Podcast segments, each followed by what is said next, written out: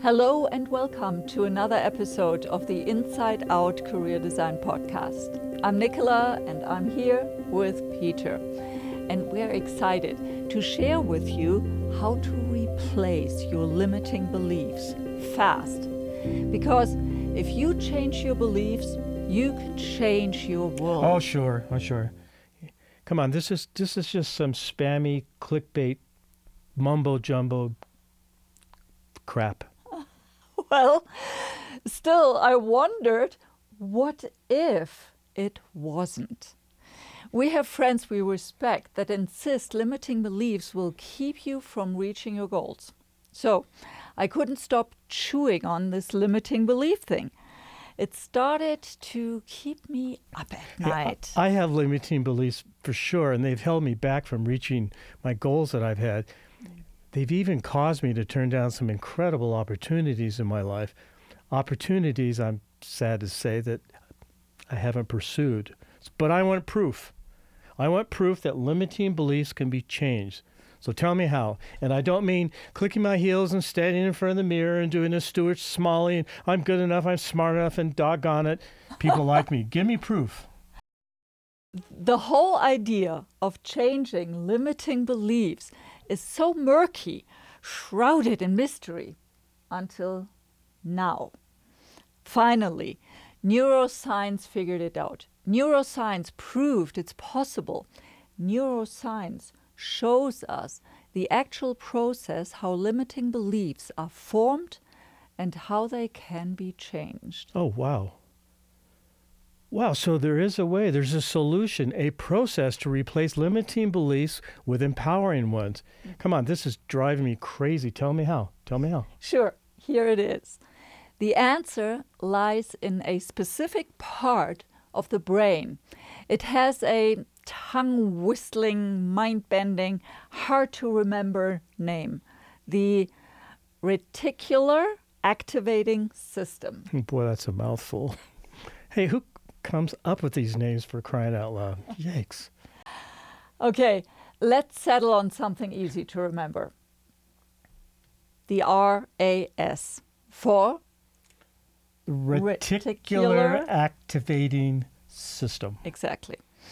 So pay attention here. You're going to have to think a little, but boy, is it worth it. First, we need to understand what the RAS is and how it operates. The RAS is a pencil shaped part of the brain located near the brain stem. It acts as a filter for all the millions of bits of information our ears, eyes, and skin are bombarded with all day long. I can imagine if there were no filters, we would probably go insane with all the stimulus that's coming in. My question is, what does it filter? The things that are important to you.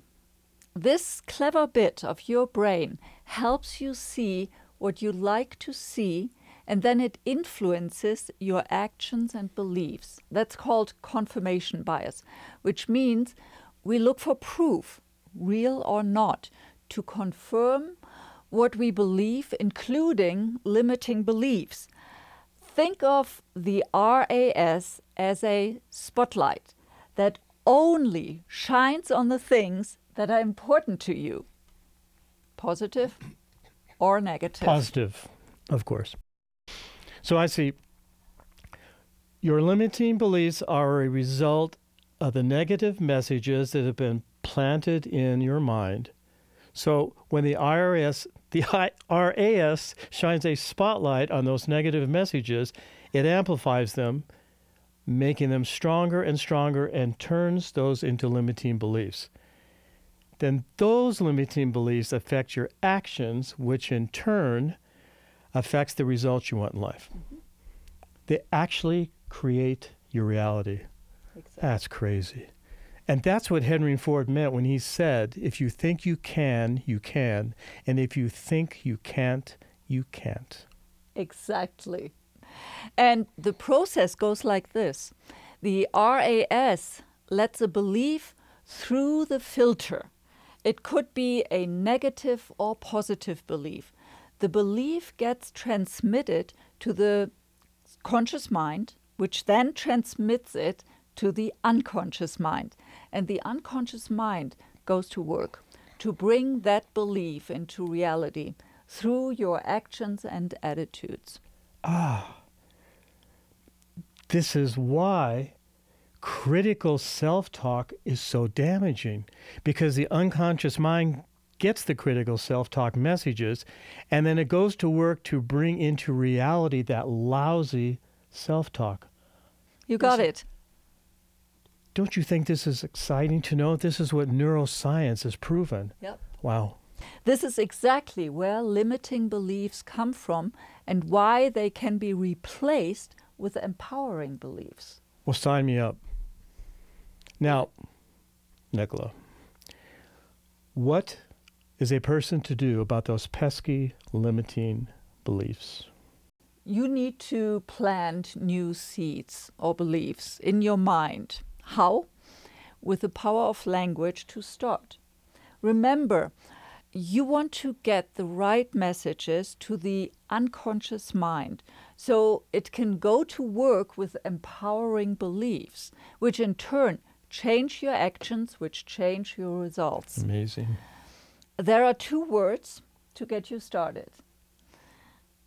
The first is try, except it's the wrong word. What try really means is you're going to fail. I'll try and make it on Saturday to help you move the couch. Oh, yeah, right. Well, that's not going to happen. So throw try out and say do.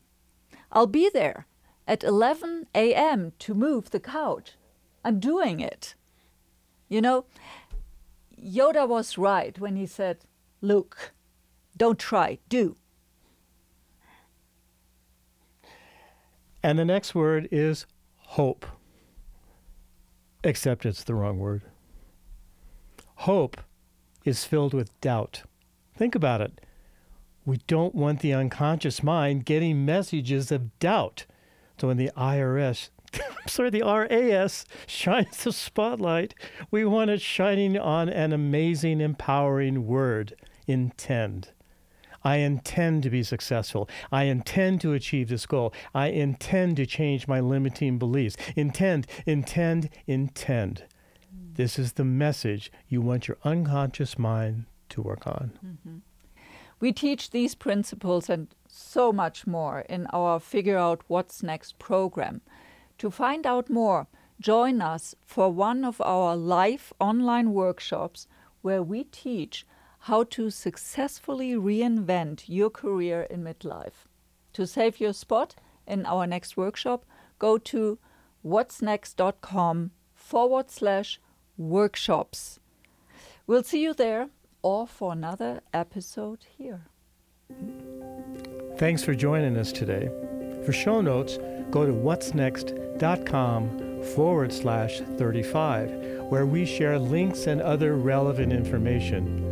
And leave us a comment, a question, or a topic that you'd like us to explore in a future episode. We'd love to hear from you.